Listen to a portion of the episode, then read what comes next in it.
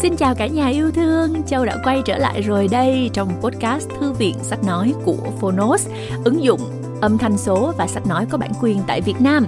Và cuốn sách ngày hôm nay mà Châu muốn giới thiệu cho mọi người nghe thử, Châu nghĩ là um, để xem nào sẽ có ích cho bạn nào đang muốn quản lý tài chính cá nhân uh, và xa hơn nữa đó là trở nên rủng rỉnh về mặt tiền bạc. Uh, thật ra thì Châu có một cái quan điểm khá là rõ ràng, đó là quan trọng là mình cần bao nhiêu tiền để cảm thấy đủ. Có nghĩa là có nhiều người là mình thấy là nếu mà quy ra cái số tài sản á, thì họ coi như sống đời đời kiếp kiếp cũng không xài hết nữa với cái, cái mức sống hiện tại ở trên thế giới. Tuy nhiên là họ vẫn cần phải uh, tạo ra thêm nhiều giá trị hơn. Thì lúc đó nó không chỉ còn là tiền nữa, mà nó là giá trị đóng góp cho xã hội, nó là những cái sự thay đổi lớn ở trong đời sống của chính mình, uh, cho thế hệ sau và cho cả thế giới chẳng hạn. Uh, nhưng mà quay trở lại với cái chữ thịnh vượng ở đây ngày hôm nay, uh, nếu bạn đã từng nghe và yêu thích tâm lý học về tiền của Morgan Housel thì các bạn nên nghe tiếp cuốn này. Uh, đó là cuốn Nguyên tắc của thịnh vượng. Sách thuộc về đề tài tâm lý học, giải mã những hành vi của con người trong thị trường tài chính và cách chúng ta có thể xử sự ở môi trường này, đặc biệt là khi chúng ta đang có trong tay một khối tài sản nhất định. Sử dụng những ví dụ thực tế sinh động và hấp dẫn, tiến sĩ Crosby, tác giả cuốn sách, đưa ra cái nhìn sâu sắc về hành vi bẩm sinh của con người và vai trò của nó trong thị trường tài chính. Trong tác phẩm, ông cung cấp một khuôn khổ thực tế vô giá cho các nhà đầu tư, những chuyên gia tài chính và bất cứ ai muốn tìm kiếm sự giàu có bền vững. Những lời khuyên mà tác giả đưa ra dựa trên hàng trăm năm lịch sử của thị trường. Nghe là thấy có vẻ nặng nặng rồi đúng không nè các bạn? Rất là có giá trị luôn. Bây giờ chúng ta sẽ cùng nghe thử chương một nhé. Nếu các bạn yêu thích, các bạn có thể tải Phonos và nghe phần còn lại. Cảm ơn các bạn rất nhiều. Chúc các bạn nghe sách vui vẻ.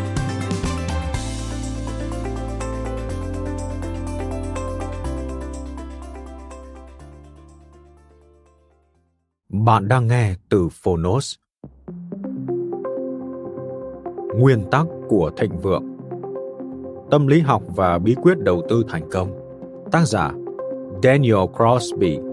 Người dịch Nguyễn Linh. Phiên bản sách nói được chuyển thể từ sách in theo hợp tác bản quyền giữa Phonos với công ty cổ phần sách Bách Việt.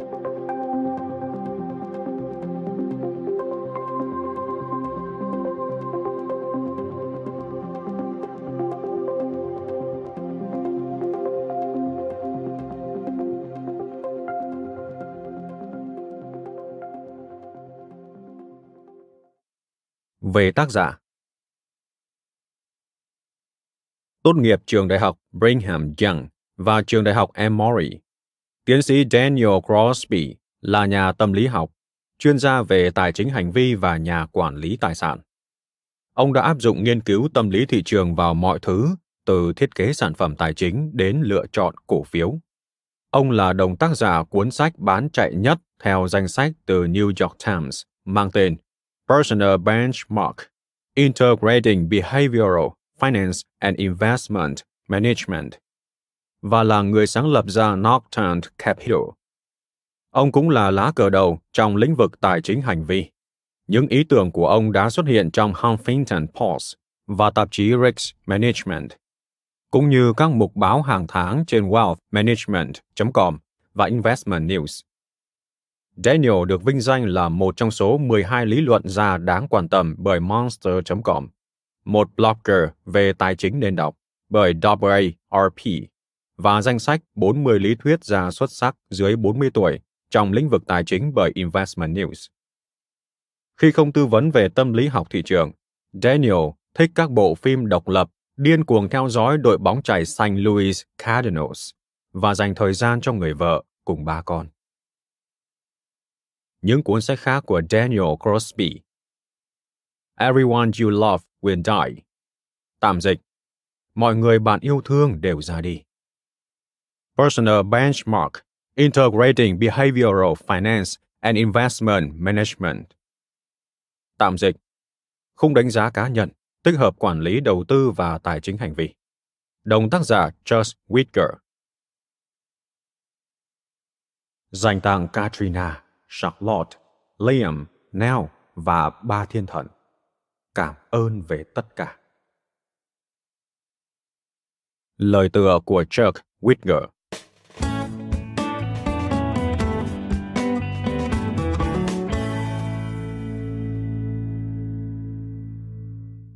Tiến sĩ Daniel Crosby là một trong những cái tên nổi tiếng nhất nghiên cứu về tài chính hành vi. Gần đây, theo bảng xếp hạng bốn mươi lý thuyết gia xuất sắc dưới bốn mươi tuổi trong ngành quản lý đầu tư của tờ Investment News, thì danh tiếng tiến sĩ Crosby đã tăng vượt bậc nhờ cuốn Nguyên tắc của thịnh vượng. Cuốn sách đã giải thích hết sức rõ ràng, tinh tế, đầy sáng tạo, nguyên nhân tại sao và làm thế nào mà các nguyên tắc cơ bản của tài chính hành vi lại trở thành một phần không thể thiếu của quá trình quản lý đầu tư. Nguyên tắc của thịnh vượng hữu ích cả với nhà đầu tư và cố vấn dày dạn kinh nghiệm, cũng như người mới vào nghề. Hầu hết những cuốn sách tuyệt vời và cuốn hút đều mô tả đời sống nội tâm phức tạp của chúng ta một cách đầy kịch tính. Khi đọc các cuốn sách đó, chúng ta bị rơi vào bi kịch của những số phận sinh ra từ sợ hãi, tham lam, nghịch lý, trớ trêu, chiến thắng và đau buồn, bệnh tật, tình yêu cùng hạn chế của con người. Tác giả, người đã kéo màn che và tiết lộ đời sống nội tâm của chúng ta, xứng đáng được khen ngợi. Một tác giả như Crosby, người đã xuất sắc đưa vở kịch của con người vào quá trình quản lý đầu tư, chắc chắn càng đáng được tuyên dương vì đã làm cho mọi thứ trở nên ngắn gọn, rõ nét, sống động, hấp dẫn, thích đáng và đầy ý nghĩa. Tiến sĩ Crosby làm được như vậy là nhờ thực hiện theo chỉ dẫn khôn ngoan của Leonardo da Vinci, Nassim Nicholas Taleb, Daniel Kahneman và Ben Carson. Những vĩ nhân này khuyên chúng ta nên giải quyết các vấn đề phức tạp bằng cách kiên định áp dụng một số quy tắc đơn giản. Thật nghịch lý khi tin rằng giải pháp tốt nhất cho các vấn đề phức tạp lại là những điều hết sức đơn giản. Sự thật này được làm sáng tỏ ngay từ trang đầu tiên của Nguyên tắc của thịnh vượng, thông qua câu chuyện về căn bệnh giun chỉ không thể chữa khỏi. Trong khi tai họa này chưa được ngăn chặn ở châu Phi, thì sự lây lan, hay đúng hơn là tồn tại của nó, đã bị chặn đứng bởi một giải pháp đơn giản, qua việc phát hiện người nhiễm bệnh đã tắm chung với người không bị bệnh. Giải pháp là người nhiễm bệnh cần tránh tắm ở nơi công cộng. Giải pháp đơn giản và nhẹ nhàng này lại rất hiệu quả vì mọi người đã biết quản lý hành vi của bản thân. Chắc bạn bắt đầu hiếu kỳ rồi đúng không? Với sự hiếu kỳ của chúng ta, tiến sĩ Crosby lại chuyển sang một nghịch lý khác. Một nghịch lý hết sức trọng yếu mà các nhà đầu tư, bao gồm cả cá nhân và tổ chức, phải nắm bắt và làm chủ được nếu muốn thành công. Để tồn tại và bảo toàn sức mua của đồng tiền một cách thích đáng nhằm duy trì phong cách sống cá nhân như mong muốn, chúng ta phải đầu tư vào các tài sản rủi ro. Nhưng tất cả chúng ta, từng người một, bất chấp mức độ tinh tế của mỗi người, đều không được chuẩn bị tâm lý phù hợp khi đầu tư vào tài sản rủi ro. Nhìn chung, do căn bệnh sợ hãi và tham lam, khiến chúng ta lựa chọn và tham gia mua bán tài sản có xu hướng sở hữu tại các thời điểm sai lầm, cho dù chúng ta cần chúng để tồn tại. Đây là một vấn đề vô cùng phức tạp. Giải pháp của tiến sĩ Crosby cho vấn đề phức tạp này lại rất đơn giản và nhẹ nhàng. Ông gọi nó là quy tắc đầu tư cơ bản, viết tắt là R B I, Rules-Based Investing. R B I là một mô hình đầu tư gồm hai phần chính, khái niệm và quy trình khung, nhằm thực hiện hoặc áp dụng các kiến thức cần thiết. Trong phần một, chúng ta được tiếp cận mười quy tắc để giàu có quan trọng mà nhà đầu tư cần nắm bắt và thực hành, như là những yếu tố cần thiết của quá trình quản lý đầu tư. Được nghiên cứu và ghi chép cẩn thận, các nguyên tắc bất biến này trở nên sống động qua từng giai đoạn, và trích dẫn của những nhà đầu tư tài ba trong thời đại chúng ta cũng như thế hệ đi trước. Quy tắc số một. Làm chủ hành vi. Các nghiên cứu cho thấy rõ ràng hệ quả của hành vi sai lệch của chúng ta. Chẳng hạn như các nhà đầu tư, các cá nhân thường xuyên mua bán sai thời điểm, từ đó làm đảo lộn danh mục đầu tư của bản thân. Quy tắc số hai. Chúng ta cần các nhà cố vấn để uốn nắn hành vi sai lệch của bản thân. Theo nghiên cứu Tăng thêm giá trị của bạn của Vanguard và báo cáo Alpha, Beta and Now Gamer của Morningstar cho thấy số lượng các cố vấn, chẳng hạn cố vấn hành vi, đã tăng khoảng hai đến ba phần trăm mỗi năm. Trong suốt phần trình bày tám quy tắc tiếp theo, tác giả đã cho thấy sự thông thạo của mình trong lĩnh vực tài chính hành vi.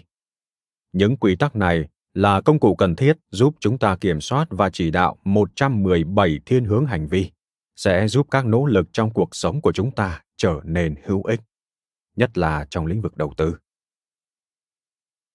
Tuy nhiên, như thế cũng chưa đủ. Đưa ra được một quy tắc hay một nguyên lý là không đủ. Chúng ta phải áp dụng hoặc thực hiện liên tục các quy tắc đó mới đạt được kết quả như mong ước. Tôi biết, cảm giác đau đớn vì thua lỗ thường mạnh mẽ gấp đôi so với niềm vui nhờ thành quả đạt được. Làm thế nào chúng ta kiểm soát tốt nhất xu hướng cảm xúc này và không bán ra khi thị trường xuống đáy? Đáp án nằm ở một phần hết sức quan trọng, đó là chúng ta phải đa dạng hóa yếu tố cần thiết của quá trình đầu tư. Song hiểu rõ xu hướng cảm xúc này cũng vẫn chưa đủ. Chúng ta phải biết cách chế ngự nó thông qua sự đa dạng hóa phù hợp. Và Polanyi, nhà triết học vĩ đại của khoa học, đã nói rằng điều quan trọng là chỉ khi thực hiện thành công quản lý rủi ro thông qua đa dạng hóa, chúng ta mới có thể rút ra bài học cho bản thân. Trong phần hai, tiến sĩ Crosby đưa ra một khung quy trình mà nếu kiên trì áp dụng sẽ mang lại thành công và kiến thức cho chúng ta, hoặc sự thành thạo cần thiết để có được kết quả tốt đẹp khi đầu tư vào tài sản rủi ro, đồng thời kiểm soát các hành vi sai lệch vốn thường làm hỏng nỗ lực đầu tư của chúng ta.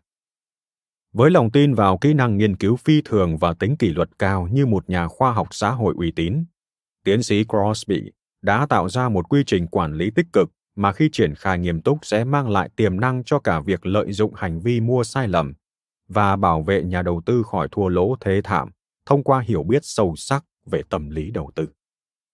Quy trình quản lý tích cực này có tên là đầu tư dựa trên quy tắc R B I, hướng nhà đầu tư tập trung vào các tiêu chí đã được chứng minh là quan trọng trong quản lý đầu tư, đa dạng hóa, doanh số nhỏ và chi phí thấp. Nói một cách nghiêm túc, R B I đồng thời cũng bao gồm một phần các yếu tố trong quy trình của nó mà tác giả đã mô tả như tính nhất quán, consistency, rõ ràng, clarity, dũng cảm, courageousness, và chắc chắn, conviction. Ông đưa ra các lập luận rất thuyết phục rằng nguyên tắc bốn C này đã chi phối năm nhân tố tâm lý chung của các hành vi xấu của chúng ta như cái tôi, cảm xúc, thông tin, sự chú ý và tính bảo thủ. Không thể chối cãi rằng thông qua trình bày của tác giả về các hành vi này, chúng ta sẽ nhận rõ bản thân mình. Và ẩn trong đó là bài học quan trọng rút ra từ cuộc tranh luận tuyệt vời, hấp dẫn, thấu đáo và hùng hồn nhằm lồng ghép tài chính hành vi vào quản lý đầu tư. Nó không chỉ mở ra con đường thu được lợi nhuận mơ ước, mà còn vẽ ra bức tranh toàn cảnh hành vi của con người, giúp chúng ta hiểu rõ bản thân hơn. Tôi luôn học được những điều tuyệt vời từ tiến sĩ Daniel Crosby và tin tưởng rằng các nhà đầu tư hay cố vấn khác cũng thế. Bạn hãy tự trải nghiệm nha. Chuck Widger, tháng bảy năm hai nghìn không trăm mười sáu. Lời giới thiệu. Tôi đã học cách ngừng lo lắng và đọc cuốn sách này như thế nào.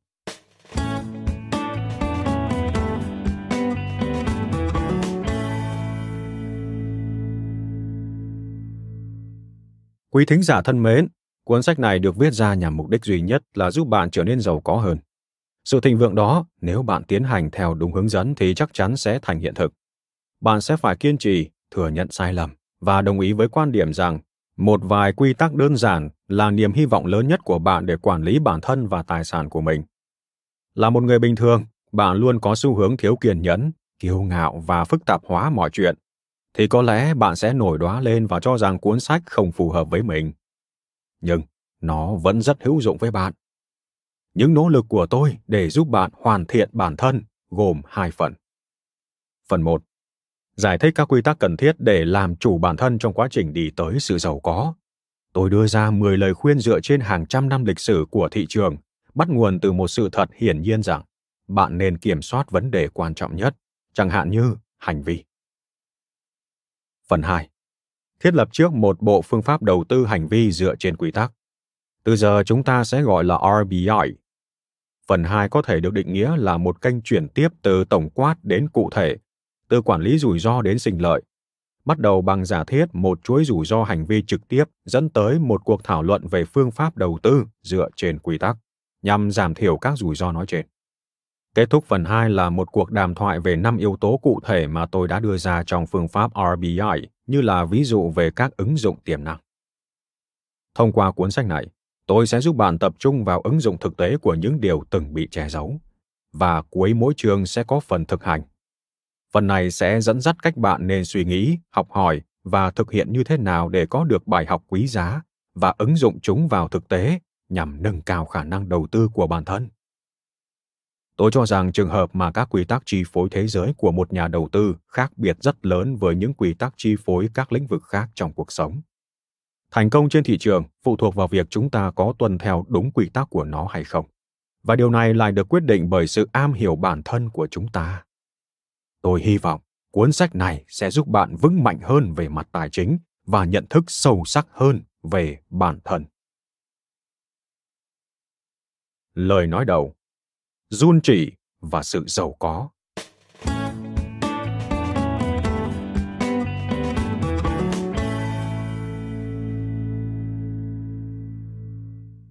Tâm lý học dường như là lời giải đáp cho tất cả các giải pháp tiềm năng nhằm cải thiện thu nhập từ thị trường chứng khoán. Theo Ben Stein và Phil Demuth, cuốn The Leaderbook of Alternative Investments, tạm dịch, cuốn sách nhỏ về các khoản đầu tư thay thế. Xin được nói thêm một chút, Alternative Investments, A I, là cách thức đầu tư dựa trên nhiều loại tài sản khác nhau ngoài những loại đầu tư thông thường như cổ phiếu, trái phiếu và tiền mặt. Những loại tài sản này bao gồm đầu tư vào quỹ đầu cơ, hedge fund, công ty tư nhân, private equity, bất động sản, hàng hóa và các loại hình đầu tư khác. Từ giun chỉ.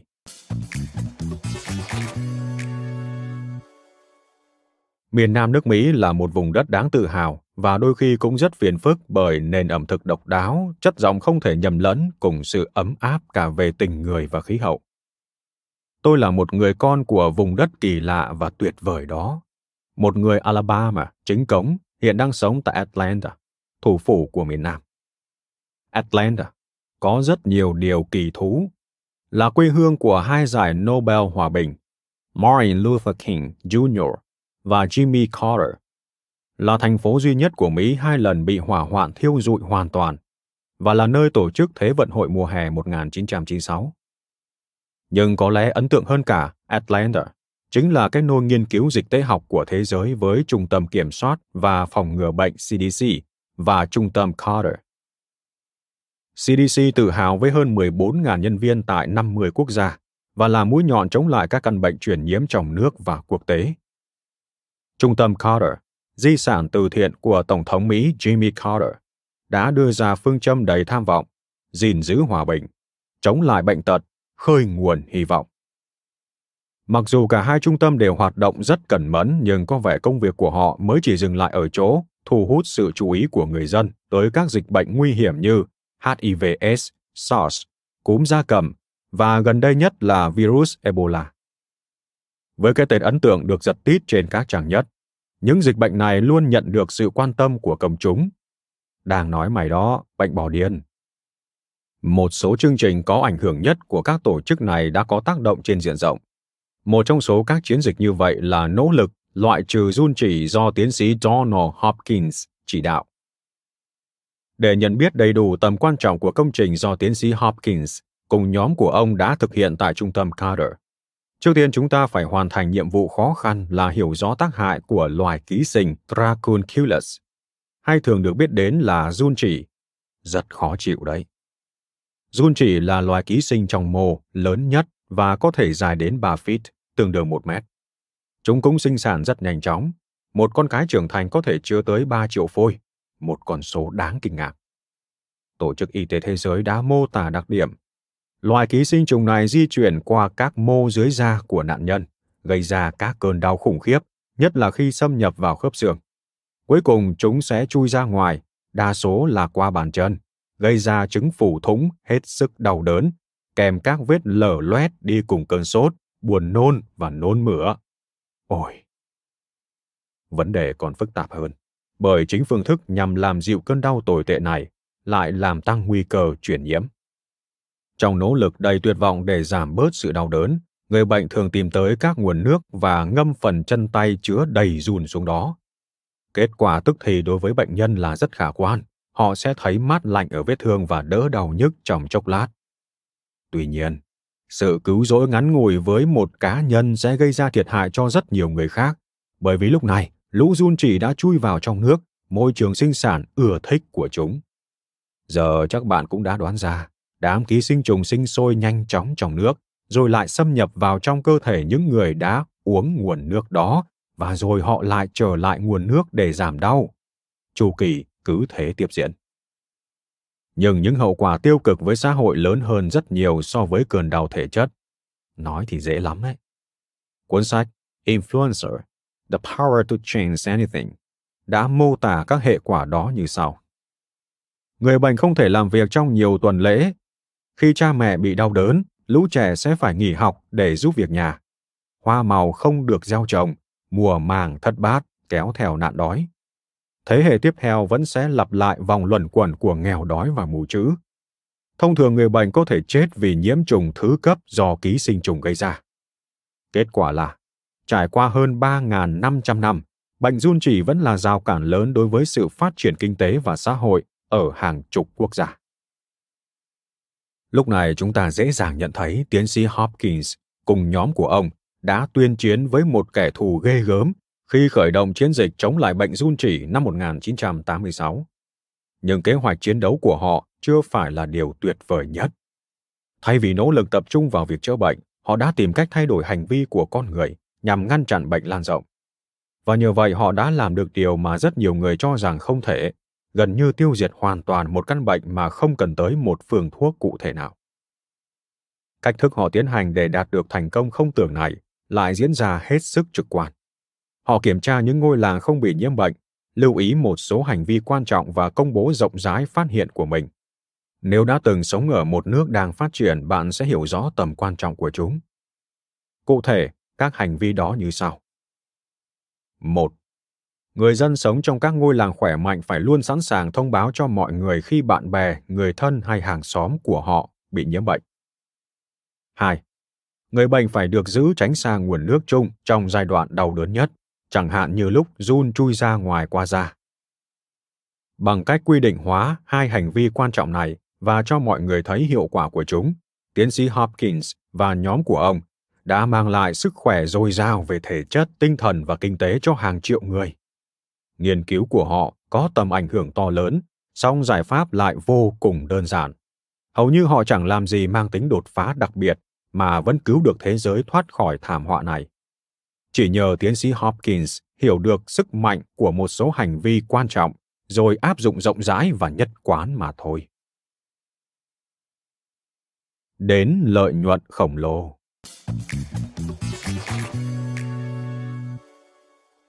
Dường như chẳng có bất kỳ dính líu gì giữa sự giàu có của bạn với một loài ký sinh trùng nhiệt đới cả, hoặc nó quá kinh tởm để so sánh. Nhưng thực ra, chúng ta có thể rút ra được nhiều bài học từ công cuộc loại trừ căn bệnh này. Trước tiên, chúng ta phải thừa nhận rằng, thực tế, các nhà đầu tư đang mắc phải một căn bệnh mà không có và sẽ không bao giờ có phương thuốc cứu chữa. Căn bệnh đó chính là nỗi sợ hãi và lòng tham. Tôi hy vọng rằng sau khi nghe xong cuốn sách này, bạn cũng sẽ bị thuyết phục như tôi rằng tâm lý chính là trở ngại lớn nhất đối với cả lợi nhuận thỏa đáng từ đầu tư, đồng thời cũng là lợi thế tiềm năng nhất của bạn để đánh bại các nhà đầu tư khác kém kỷ luật hơn. Thứ hai, bạn phải đồng ý rằng cách duy nhất để tiêu diệt căn bệnh sợ hãi và tham lam này là tuân thủ tuyệt đối một nhóm các hành vi sống còn.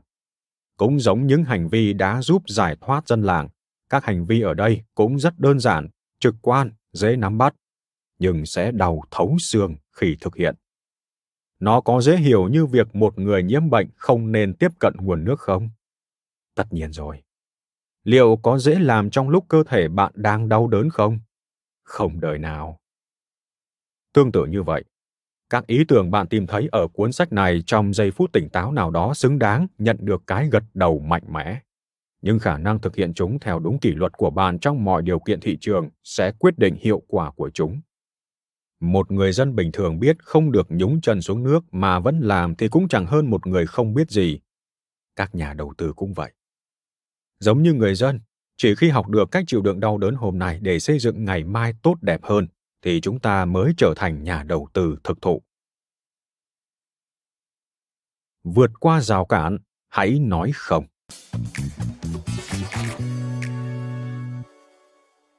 Dường như bản chất con người là thường thích thú môn học gọi là bệnh lý học.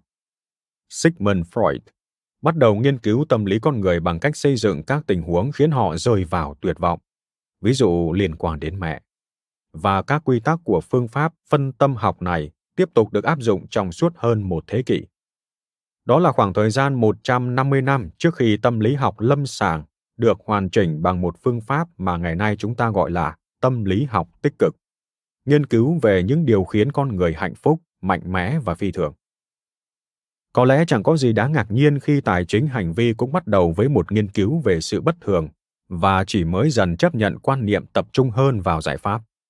Mặc dù xem xét kỹ lưỡng quá trình chuyển đổi từ cách tiếp cận hiệu quả sang tiếp cận hành vi không phải là lý do tại sao chúng ta lại ở đây, nhưng vẫn xứng đáng để cân nhắc cơ sở của ý tưởng này và làm thế nào chúng ta có thể cải thiện chúng. Trong nhiều thập kỷ, các lý thuyết kinh tế phổ biến đã tán thành quan điểm con người kinh tế với đặc điểm lý trí, tối đa hóa lợi ích và tư lợi.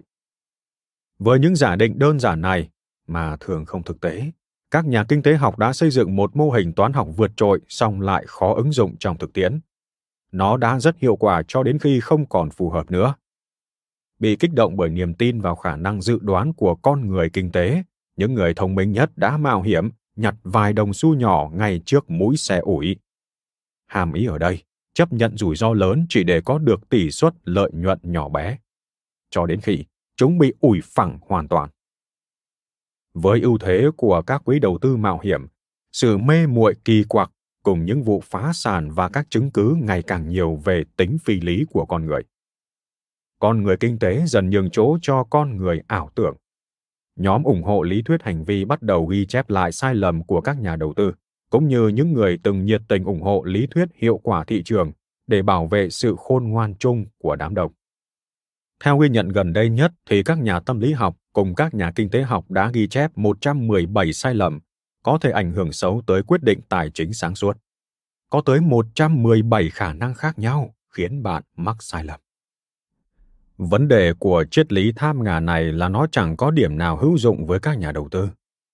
Ở đây nguyên gốc là Ivory Tower, nghĩa bóng là thế giới cao siêu, xa vời của tri thức sách vở và ý nghĩa chủ quan mà trong đó các nhà trí thức náu mình cách xa thế giới thực. Đối với các nhà tâm lý học lâm sàng, chẩn đoán là cần thiết, nhưng lại không phải là phần trọng yếu trong quá trình điều trị. Nếu một giờ trị giá hai trăm đô la của ông ta không giúp xác định bệnh lý của bạn và chỉ cho bạn lối thoát, thì ngược lại, cái mà phần lớn các lý thuyết tài chính hành vi mang đến cho công chúng đầu tư là quá nhiều căn bệnh và bế tắc về giải pháp.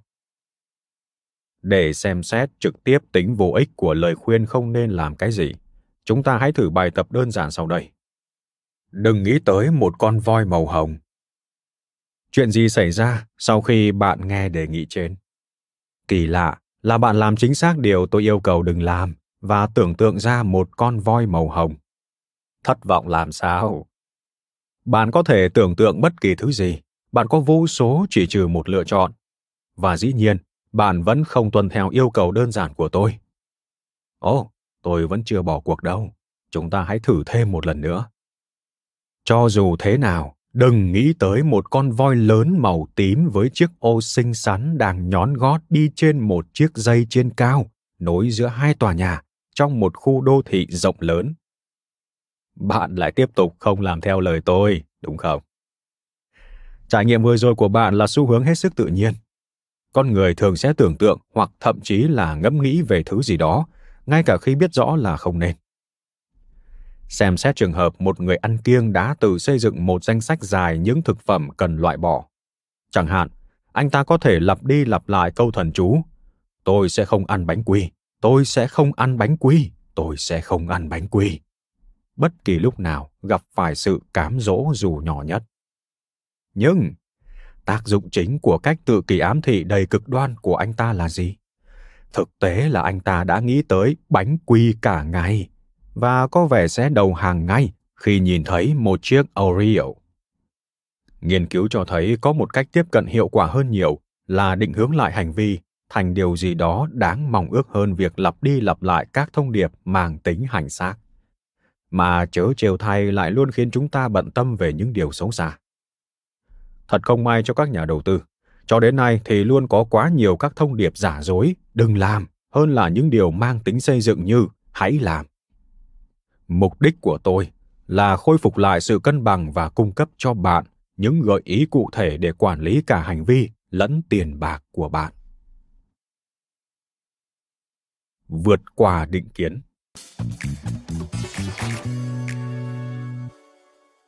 Tiêu cực và hổ thẹn không chỉ mang lại hành vi trái mong muốn, mà đôi khi còn khiến chúng ta mất hoàn toàn tính chủ động. Lãnh đạo của Vital Smarts, những người tiên phong đổi mới trong đào tạo và phát triển năng lực lãnh đạo trong công ty, vừa chia sẻ một câu chuyện như vậy trong tác phẩm của họ, Influencer, The Power to Change Anything. Họ kể câu chuyện về Đức vua Rama thứ chín của Thái Lan, đã ban hành một quyết định lịch sử nhằm thể hiện sự nhân từ của mình nhân dịp sinh nhật sáu mươi tuổi. Quà tặng của ông là gì? Ông đã ân xá cho hơn ba mươi nghìn tù nhân. Sự việc xảy ra vào năm một nghìn chín trăm tám mươi tám và cho tới trước lúc đó, virus H I V S ở Thái Lan phần lớn nằm trong hệ thống nhà tù. Nhưng với việc phóng thích hàng chục ngàn tù nhân ở đất nước có ngành công nghiệp tình dục phát triển này, tình hình đã thay đổi chóng mặt. Trong vòng ba trăm sáu mươi lăm ngày, có tới một phần ba số người hành nghề mại dâm ở các tỉnh đã bị phát hiện nhiễm H I V. Và thực tế đáng buồn có thể dự đoán trước được, những người đàn ông đã lập gia đình mau chóng bị lây nhiễm từ gái mại dâm, đưa căn bệnh trở lại vùng ngoại ô và chuyển sang cho vợ con họ. Với hơn một triệu người Thái mắc bệnh và gần một phần trăm dân số hoạt động trong lĩnh vực tình dục, dự báo tỷ lệ nhiễm H I V trong tương lai thật đáng sợ. Để đối phó với tình trạng này, chính phủ đã triệu tập một nhóm đặc biệt do tiến sĩ Wewat đứng đầu. Thực tế, ông nhận được yêu cầu phải khiến công chúng sợ hãi.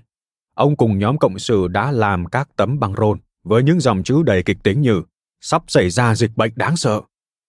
Nhưng sau vài năm, khi kiểm tra lại hiệu quả việc làm của mình, họ phát hiện chiến dịch đe dọa chỉ mang lại phản ứng tiêu cực. Tình hình ngày càng tồi tệ hơn, vì vậy họ quyết định phải đưa ra phương pháp mới. Lần đầu tiên, tiến sĩ Wewat cùng cộng sự đã xác định được gốc rễ của vấn đề. chín mươi bảy phần trăm các ca nhiễm mới là do quan hệ tình dục với gái mại dâm. Từ đó, ông tập trung vào hướng thuyết phục người hành nghề mại dâm, buộc khách hàng phải dùng bao cao su. Nơi mà nỗi sợ từng thống trị giờ được thay thế bằng giáo dục. Chiến dịch sợ hãi mơ hồ dần được thay thế bằng những lời khuyên hữu ích về cách tìm kiếm, tham gia và sử dụng biện pháp phòng ngừa. Cuối những năm một nghìn chín trăm chín mươi, lẽ ra phải có tới năm triệu người Thái mắc bệnh AIDS, nhưng kết quả thực tế khả quan hơn nhiều. Nó cho thấy điểm mấu chốt mang tới hiệu quả trong chiến dịch của tiến sĩ Wewat, cung cấp nền tảng thông tin có tác dụng hơn là gây ra nỗi sợ hãi. Cho dù là với trường hợp con voi hồng hay gái mại dâm Thái Lan, kết quả khảo sát đều như nhau. Xấu hổ và sợ hãi chỉ mang lại hiệu quả tiêu cực, thậm chí còn dẫn đến tâm lý phản kháng. Để cung cấp thêm các bằng chứng về việc ám chỉ tác động lên hành vi ra sao, trong cuốn Predictably Irrational, Dan Ariely đã chỉ ra kết quả của một bài kiểm tra toán thử nghiệm trên một nhóm phụ nữ lại phụ thuộc vào việc họ có được nhắc nhở trước rằng mình là người châu Á, vốn được cho là rất giỏi toán, hay chỉ là một phụ nữ bình thường, được cho là rất kém môn này. Và chắc chắn bạn cũng đoán ra, kết quả của những người được mớm ý nghĩ rằng họ là người châu Á tốt hơn hẳn so với những phụ nữ chỉ được nhắc nhở về giới tính. Tương tự như vậy, Mayer Stadtman cũng chia sẻ nghiên cứu về kinh tế xã hội và hành vi tiêu dùng trong cuốn sách What Investors Really Want. Những người tham gia được gieo ý nghĩ rằng họ là người nghèo và thường có xu hướng tiêu tiền vào hàng hóa xa xỉ. như để thể hiện sự giàu có với mọi người. Trong cả hai trường hợp, hành vi của người tham gia bị thao túng bởi lời nhắc nhở về hoàn cảnh, địa vị của bản thân. Họ được cho biết nơi mình thuộc về và hành động theo đúng như vậy. Xem xét hiện tượng này trong thế giới đầu tư, như đã biết, việc ám chỉ tinh thần rất nguy hiểm, bằng cách nhấn mạnh những sai lầm về hành vi luôn ngáng chân nhà đầu tư và không đưa ra các phương pháp thay thế mang tính xây dựng.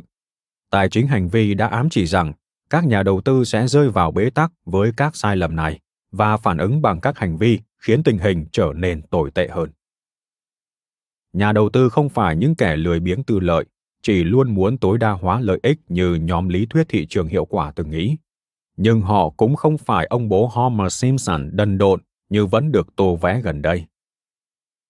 Xin được nói thêm một chút, Homer Simpson là nhân vật chính, người bố trong gia đình Simpson của loạt phim hoạt hình truyền hình The Simpsons. Trở lại với nội dung chính. Thay vì đưa ra một bản danh sách ngày càng dài về sai lầm mà họ sẽ mắc phải, nhà đầu tư cần hiểu rõ điểm mạnh, điểm yếu của bản thân, cũng như lời khuyên cụ thể để phát triển điểm mạnh và hạn chế điểm yếu. Cũng giống vị bác sĩ Thái Lan khôn ngoan, tôi hy vọng cuốn sách này đủ sợ hãi để khiến bạn quan tâm và cung cấp cho bạn giải pháp tích cực để tránh xa rủi ro do hành vi xấu mang lại. Nhà văn Michel de Montaigne đã nói về hiện tượng này một cách uyển chuyển hơn. Tôi thật lòng biết ơn cô thiếu nữ thành Miletus, người đã đặt vài rào cản khiến nhà hiền triết Thales vấp ngã để cảnh báo ông rằng thay vì mất thời gian thích thú ngắm nhìn những thứ ẩn nấp trong mây, thì hãy nhìn rõ con đường dưới chân. Khi thấy, ông luôn luôn ngước nhìn lên vòm trời xanh. Quả thực, cô đã cho ông lời khuyên rất hữu ích. Hãy nhìn thấu bản thân mình hơn là ngắm nhìn những thứ xa vời. Tài chính hành vi cũng dành phần lớn thời gian cho thiên đường trên cao mà không hề ý thức được những cân nhắc thực tế hơn dưới chân mình. Mục đích của tôi trong cuốn sách này là cung cấp các lý thuyết, giai thoại và nghiên cứu đủ thuyết phục lý trí, song luôn hướng tới kết quả thiết thực là giúp bạn trở thành nhà đầu tư khôn ngoan hơn.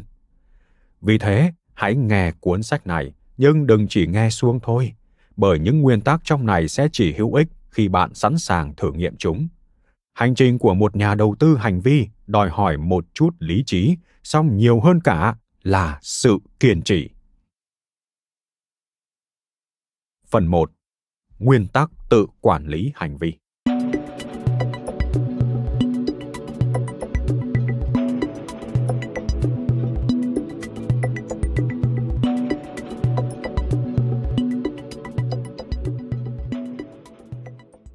Sự khác biệt giữa khỉ và người.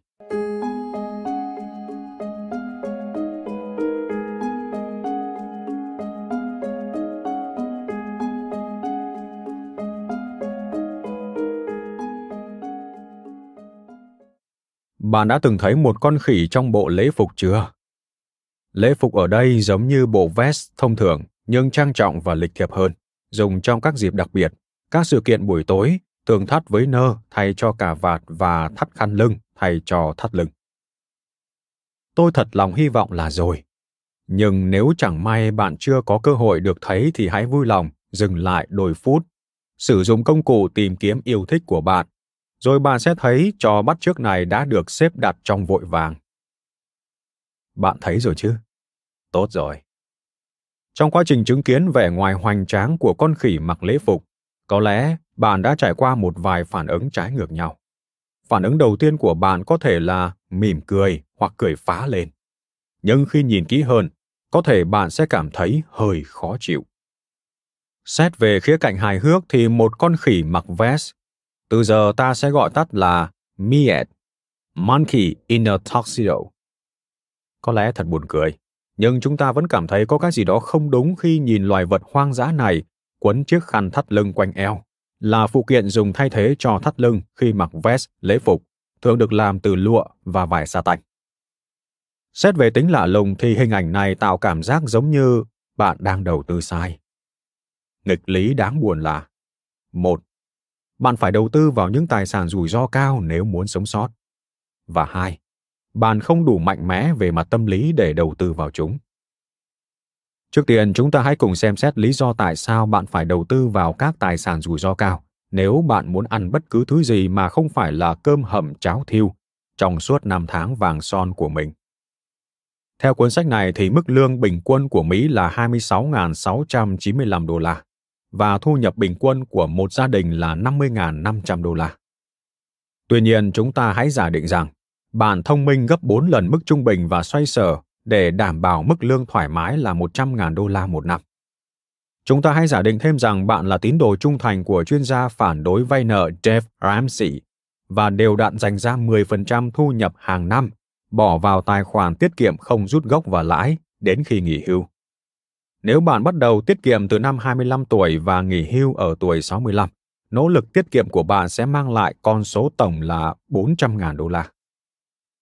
bốn trăm nghìn đô la nghe có vẻ là một số tiền kha khá, nhưng nó cũng khó có thể giúp một người sống thoải mái thêm ba mươi năm sau khi nghỉ hưu.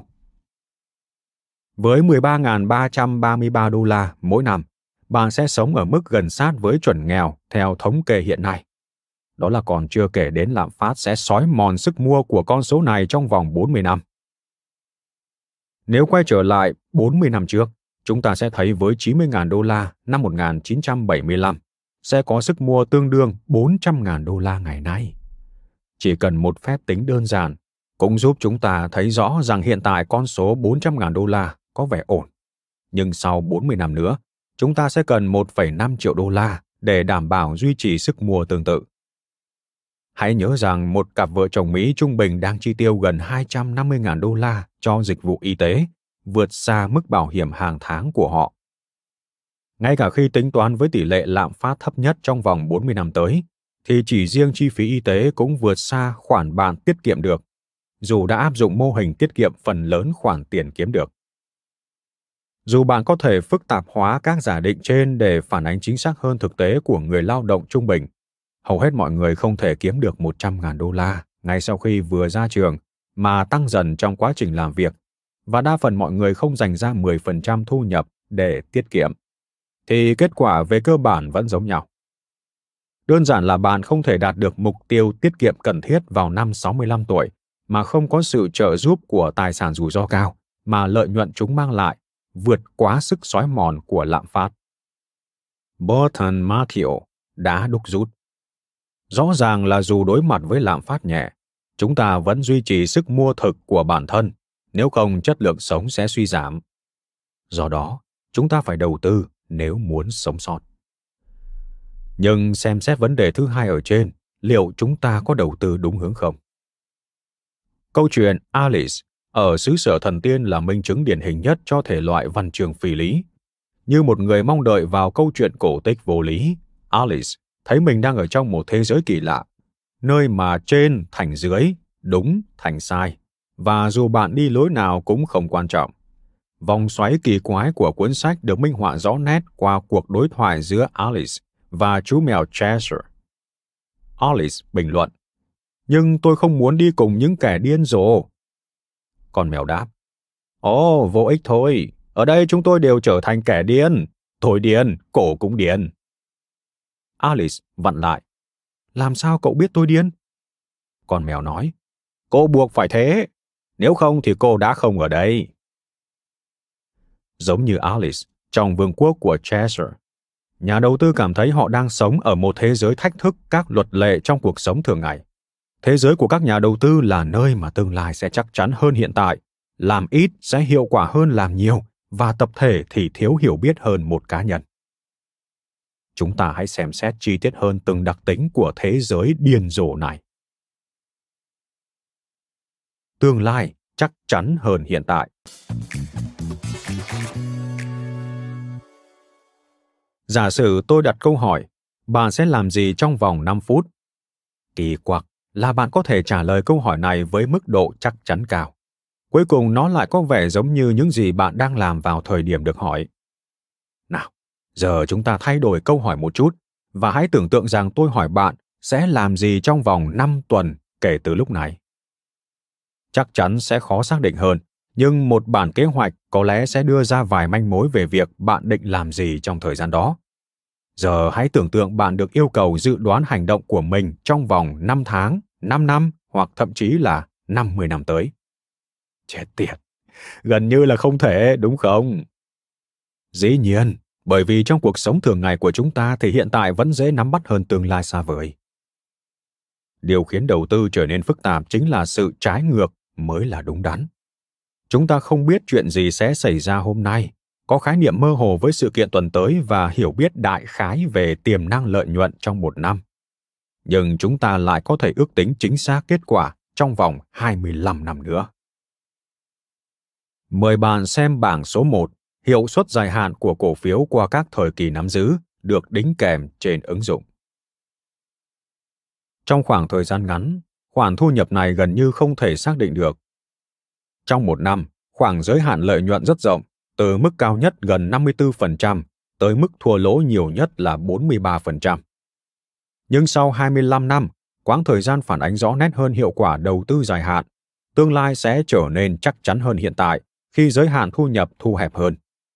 Thu nhập thay đổi trong giới hạn từ mức tốt nhất là gần mười lăm phần trăm đến mức tệ nhất là gần sáu phần trăm một năm trong khoảng thời gian này. Giới hạn thu nhập không đáng lo ngại trong quãng thời gian dài, có nghĩa là chúng ta nên đầu tư cổ phiếu dài hạn. Với nhiều người, để làm được như vậy đòi hỏi sự cân nhắc cẩn thận về thực tại, một điều dường như không thể xảy ra. Nhà thống kê xuất sắc Ned Silver chia sẻ trong cuốn sách The Signal and the Noise. Những năm một nghìn chín trăm năm mươi, trung bình cổ phiếu phổ thông của một công ty Mỹ thường được nắm giữ khoảng sáu năm trước khi đưa ra giao dịch. Phù hợp với ý tưởng cổ phiếu là khoản đầu tư dài hạn. Những năm hai nghìn, tốc độ giao dịch đã tăng lên gấp mười hai lần. Thay vì được giữ sáu năm như trước thì một cổ phiếu chỉ được giữ trong vòng sáu tháng. Xu hướng này cho thấy vài dấu hiệu giảm nhẹ. Quy mô thị trường chứng khoán tăng gấp đôi sau mỗi bốn hoặc năm năm. Trực giác nói với chúng tôi rằng hôm nay thường dễ đoán biết hơn ngày mai. Song thế giới điên rồ ở phố Wall, viết tắt W S B W, Wall Street's Bizarro World, lại không nghĩ thế. Như ngài Silver đã chỉ ra, khả năng tiếp cận nhiều hơn với dữ liệu và những hiệu ứng không mong muốn của công nghệ sẽ khiến con người có khuynh hướng tập trung vào ngắn hạn hơn. Chính điều này sẽ mang lại cơ hội cho những người có thể cưỡng lại được xu hướng trên. Sự thiếu kiên nhẫn ngày càng tăng của phần lớn đám đông sẽ tạo ra lợi nhuận cho các nhà đầu tư khôn ngoan. Ben Carson đã từng viết trong A Wealth of Common Sense, từng cá nhân phải hiểu rằng, dù ngành tài chính đổi mới thế nào thì tính kiên nhẫn vẫn luôn là vũ khí sắc bén nhất trên thị trường. Chẳng có thái độ nào hữu ích hơn nó trong đầu tư chứng khoán dài hạn. Thực tế, lợi thế lớn nhất của một cá nhân chính là khả năng kiên nhẫn. Làm ít hiệu quả hơn làm nhiều.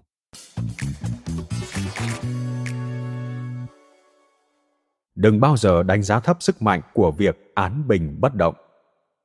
Theo Winnie the Pooh, lười nhác chẳng những không phải là gốc rễ của tội ác mà còn thực sự là điều tốt đẹp.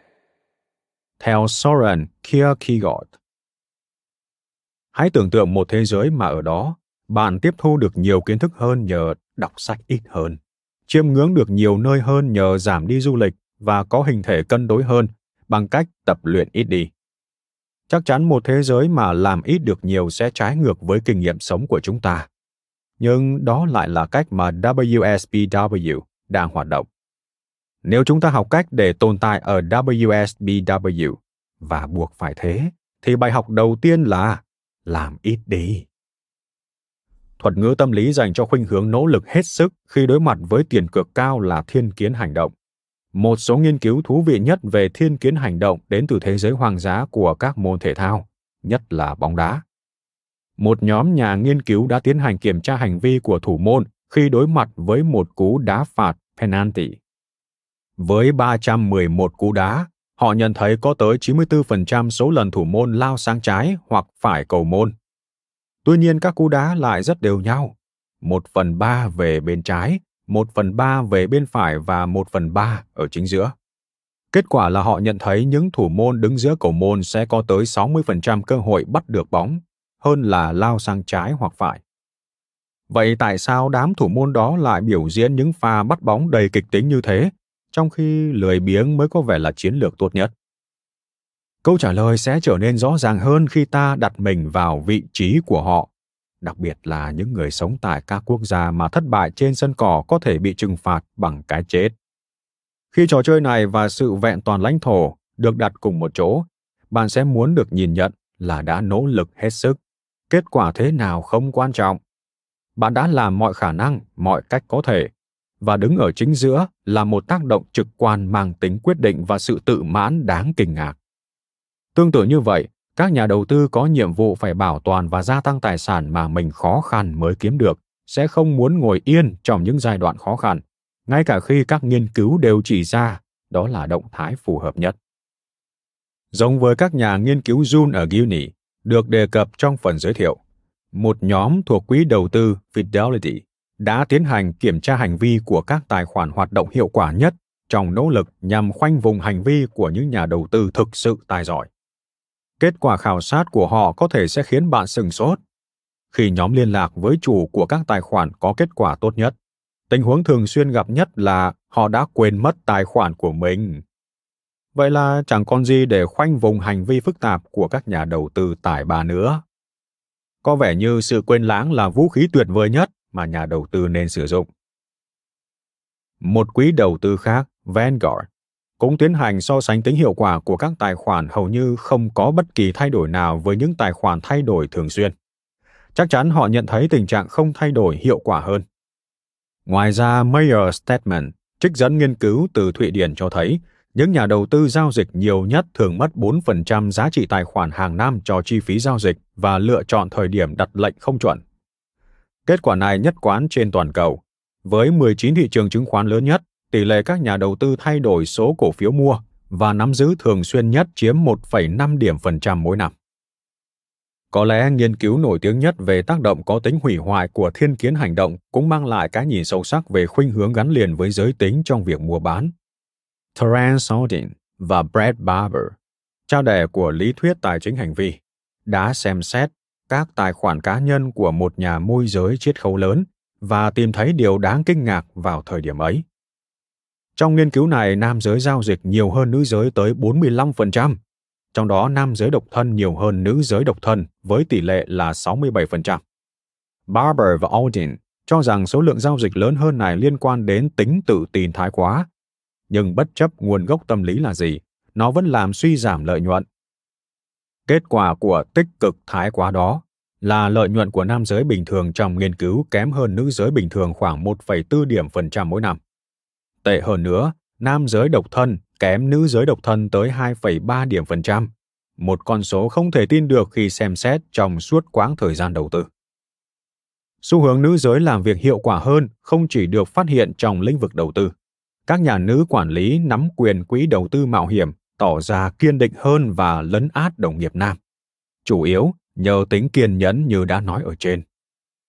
Loan Lofton từ công ty Motley Fool viết: các quỹ đầu tư có quản lý là nữ giới kể từ khi bắt đầu luôn có lợi nhuận trung bình là chín phẩy không sáu phần trăm so với mức bình quân năm phẩy tám mươi hai phần trăm của các quỹ mạo hiểm khác. Như thể sự vượt trội này còn chưa đủ ấn tượng, nhóm cũng phát hiện ra trong suốt giai đoạn khủng hoảng tài chính hai nghìn không trăm lẻ tám, các quỹ có nữ quản lý không bị ảnh hưởng nặng nề như những quỹ mạo hiểm khác, với số lượng quỹ giảm chín phẩy sáu mươi mốt phần trăm so với mức mười chín phẩy không ba phần trăm của các quỹ khác. Các chàng trai có vẻ vẫn còn rất hiếu động, nhưng ít ai có thể đoán được chi phí tài chính chóng mặt của thiên biến hành động này. Tránh xa khỏi đám đông điên cuồng.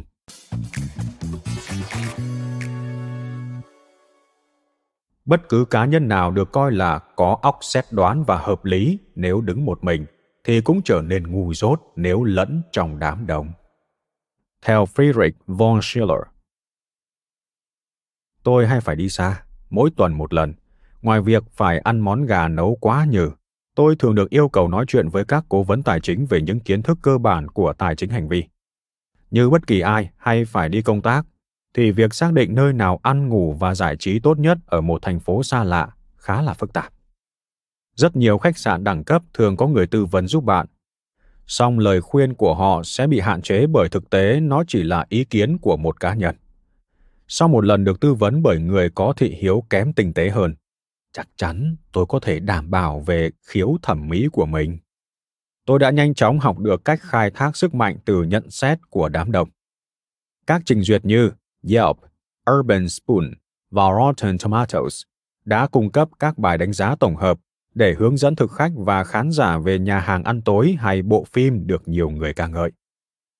Trong khi không phải lúc nào cũng đồng tình với khẩu vị của nhân viên trợ giúp hay của nhà phê bình điện ảnh thuộc tờ báo địa phương, thì chưa bao giờ tôi thất vọng về bộ phim hay món ăn được đông đảo công chúng thừa nhận. Với những lĩnh vực này, ví dụ như thực phẩm hay phim ảnh, làm theo đám đông là khôn ngoan nhất. Nhưng sức mạnh đồng thuận của đám đông không chỉ giới hạn trong việc chọn ra món cốt lết bê ngon miệng hay quyết định có nên xem phim Dude, Where's My Car? Đạt bình chọn mười tám phần trăm trên Rotten Tomatoes, mà còn là nền tảng xây dựng lên hệ thống chính trị thành công nhất. Ngài Winston Churchill có câu nói nổi tiếng, chỉ cần một cuộc nói chuyện năm phút với cử tri thông thường sẽ phát hiện ra yếu điểm của chủ nghĩa dân chủ. Đó là các ý kiến được ghi nhận dưới nhiều hình thức trong thời gian bầu cử. Vậy tại sao nền dân chủ vẫn phát triển thành công, hay ít nhất là không hoàn toàn thất bại, trong suốt một thời gian dài? Tại sao lại là nó, mà theo như quan điểm của Churchill, là mô hình chính phủ tồi tệ nhất, ngoại trừ tất cả những mô hình khác đã được thử thách theo thời gian? Câu trả lời chính là xu hướng chung của đám đông là trở nên khôn ngoan, đạo đức, khoan dung và độ lượng hơn từng cá nhân riêng lẻ.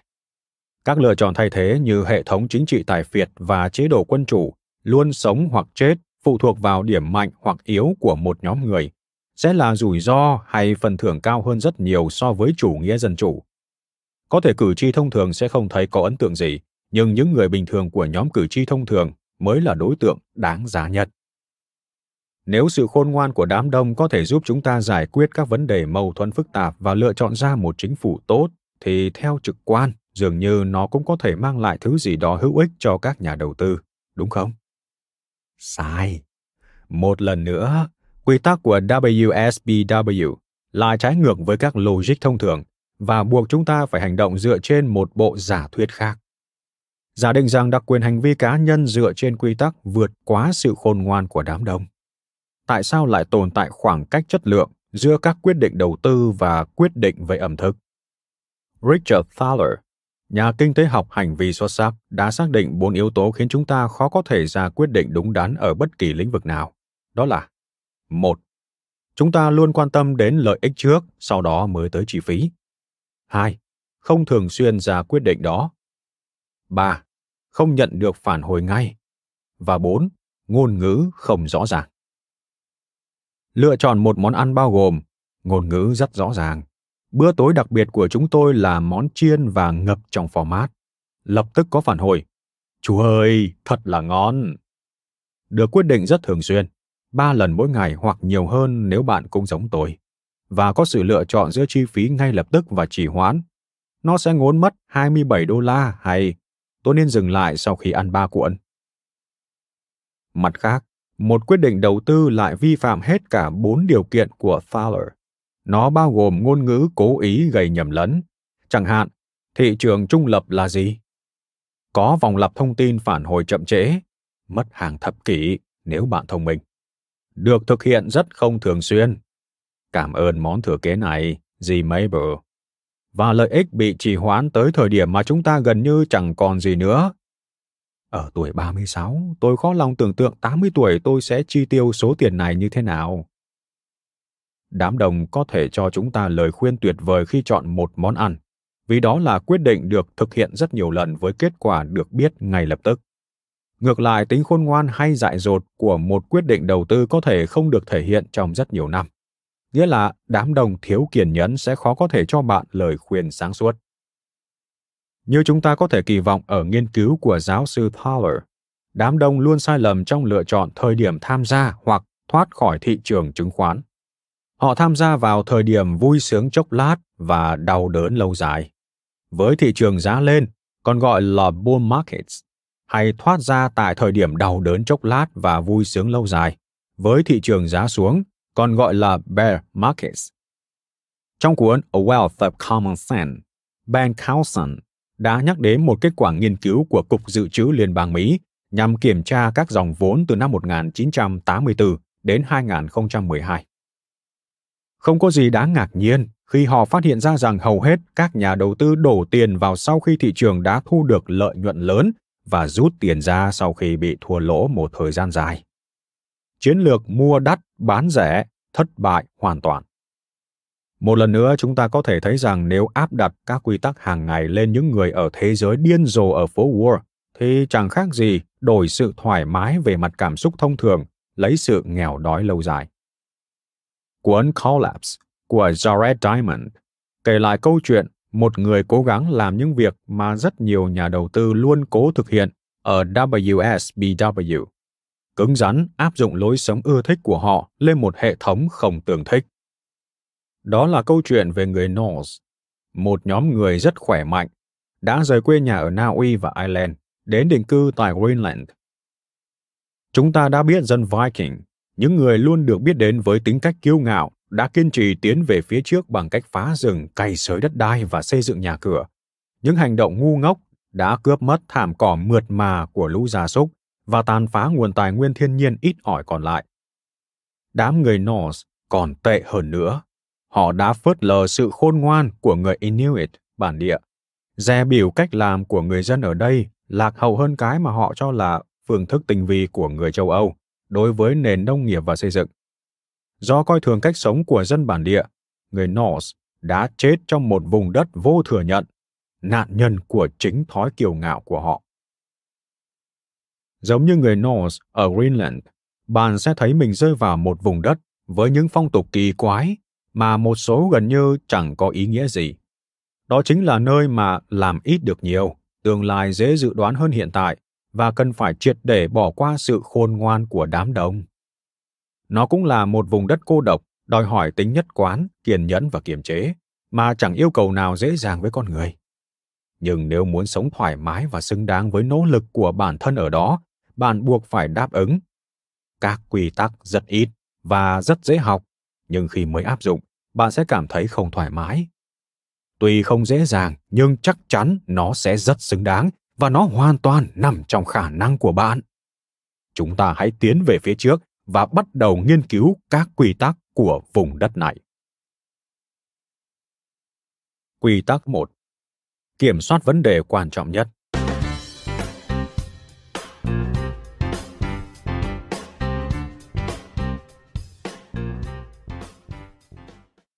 Vấn đề quan trọng nhất hay thậm chí là kẻ thù nguy hiểm nhất của nhà đầu tư là chính bản thân họ.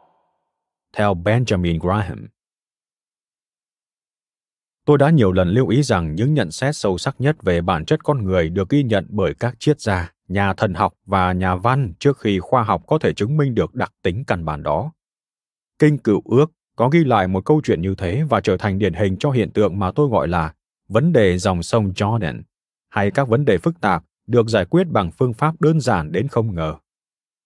Nguyên nhân hình thành nên tên gọi dòng sông Jordan là Naaman, một nhà lãnh đạo cộng đồng giàu có và là chỉ huy một đội quân của nhà vua Syria. Xét về mọi mặt, đáng lẽ Naaman phải là người đàn ông quyền lực và đáng kính trong cộng đồng của mình. Chỉ có một vấn đề, có lẽ là vấn đề nghiêm trọng. Naaman bị hủy. Với mong muốn nhằm giúp chủ nhân thoát khỏi nỗi đau đớn tột cùng đó, một người hầu của Naaman đã gợi ý ông nên hỏi ý kiến của một nhà mộ đạo ở Samaria, vốn nổi tiếng chuyên làm phép lạ cho những người chịu nỗi đau tương tự. Chẳng có gì để mất nên Naaman đã lên ngựa, đi thẳng tới nhà Elisha, người đàn ông mộ đạo ấy, và xin gặp mặt ông. Thay vì tự mình xuất hiện, Elisha phái người hầu mang tới cho Naaman một thông điệp đơn giản. Hãy tới tắm bảy lần trên dòng sông Jordan và da thịt sẽ trở lại với ngài. Ngài sẽ trở nên sạch sẽ. Lúc đó, người đàn ông quyền lực của chúng ta có hai điểm không hài lòng đối với sự việc này. Đầu tiên, Elisha đã không cư xử lịch sự theo lẽ thường là gặp mặt và nói chuyện trực tiếp với ông.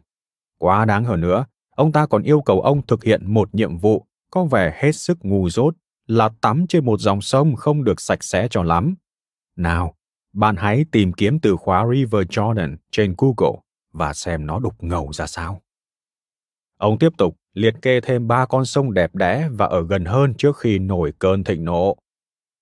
Trong lúc Naaman giận dữ, người hầu của ông đã lấy hết can đảm tới gần và gợi ý ông nên làm theo lời khuyên giản dị của con người mộ đạo kia. Ông chủ của tôi, nếu nhà tiên tri đã yêu cầu ngài làm điều vĩ đại, sao ngài lại từ chối? Còn gì vĩ đại hơn khi người nói với ngài rằng hãy tắm rửa và trở nên sạch sẽ chứ? Theo như câu chuyện thì Naaman đã bỏ qua lòng kiêu ngạo, thực hiện nhiệm vụ có vẻ hết sức đơn giản đó và rũ sạch bệnh tật. Ngày nay các nhà đầu tư cũng thấy mình bị bao vây bởi vấn đề dòng sông Jordan, vốn không thể nhận ra bởi nó quá đơn giản. Vấn đề chính là bản thân họ. Khi xem xét yếu tố nào mang lại lợi nhuận đầu tư, theo lẽ thường họ sẽ nghĩ tới mọi thứ trừ điều quan trọng nhất, hành vi của bản thân.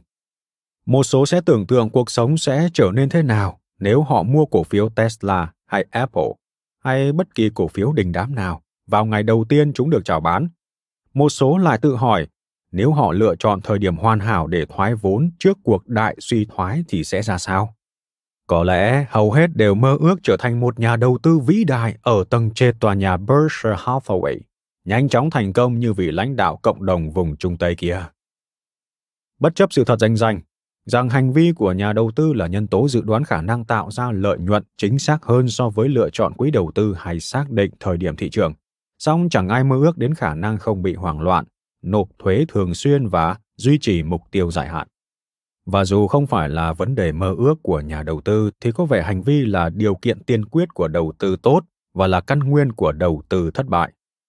Gary Antonacci sử dụng nghiên cứu về hành vi của nhà đầu tư của tổ chức tài chính Darboux để làm nổi bật lên sự khác biệt lớn giữa hai phương pháp lợi suất gia trọng tính bằng tiền và lợi suất gia trọng tính theo thời gian. Thuật ngữ viết tắt phổ biến nhất cho điều mà chúng ta gọi là khoảng cách hành vi. Mời bạn xem biểu đồ số một, ước tính khoảng cách hành vi được đính kèm trên ứng dụng. Xin được nói thêm một chút. Lợi suất gia trọng tính bằng tiền là tỷ suất lợi nhuận có tính toán đến thời gian và quy mô dòng tiền vào ra.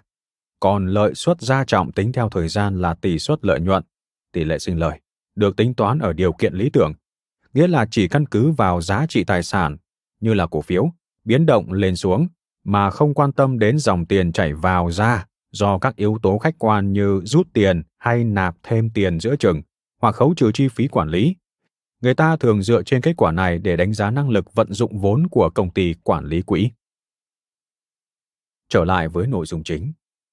Trong vòng ba mươi năm cho đến năm hai không một ba, S and P năm trăm có tổng lợi nhuận hàng năm là mười một phẩy một phần trăm, trong khi các nhà đầu tư quỹ tương hỗ trung bình chỉ kiếm được ba phẩy sáu mươi chín phần trăm.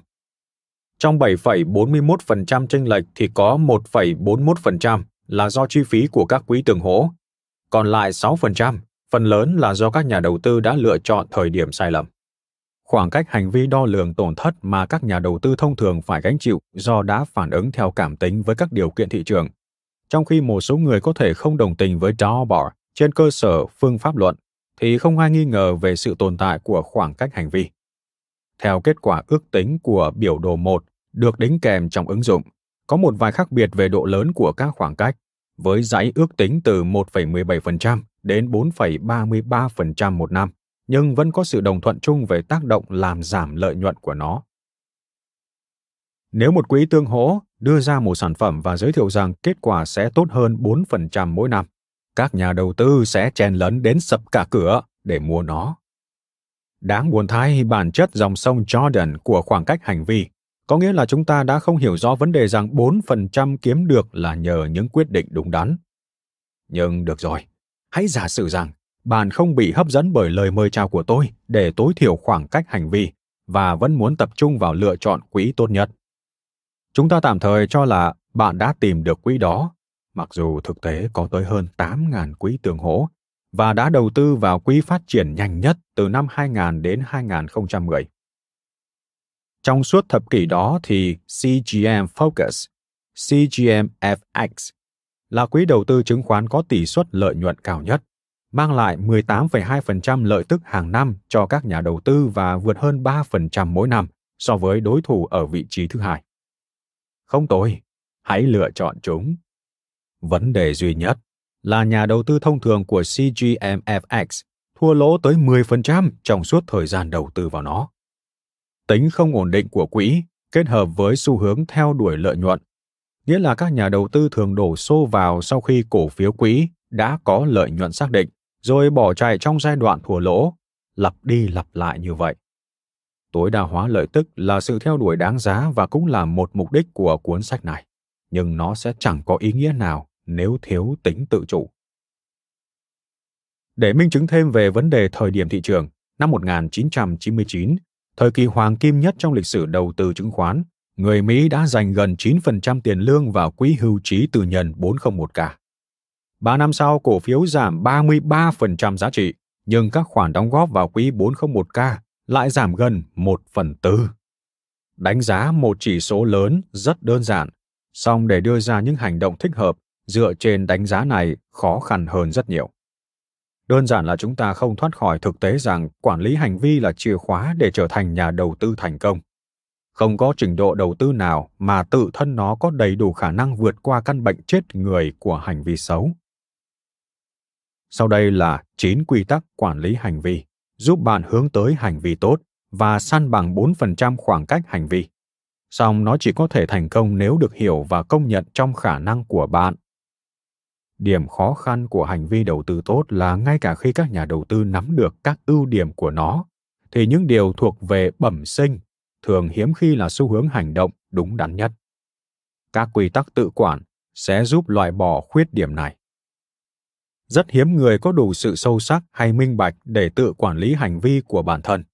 Nếu hành vi tốt là yếu tố tiên quyết để dự đoán lợi tức đầu tư, thì mong muốn tìm kiếm sự giúp đỡ là cách dự đoán tốt nhất của hành vi tốt. Thực hành. Suy nghĩ. Dù thị trường có biến động thế nào, lựa chọn của tôi cũng là tốt nhất. Đặt câu hỏi. Thay vì theo đuổi lợi nhuận, liệu tôi có thể làm gì để tiết kiệm, cắt giảm chi phí và duy trì tính kiên nhẫn? Hành động. Tiến hành tự động hóa quá trình phân bổ dài hạn vào tài khoản đầu tư tăng dần theo mức lương của bạn.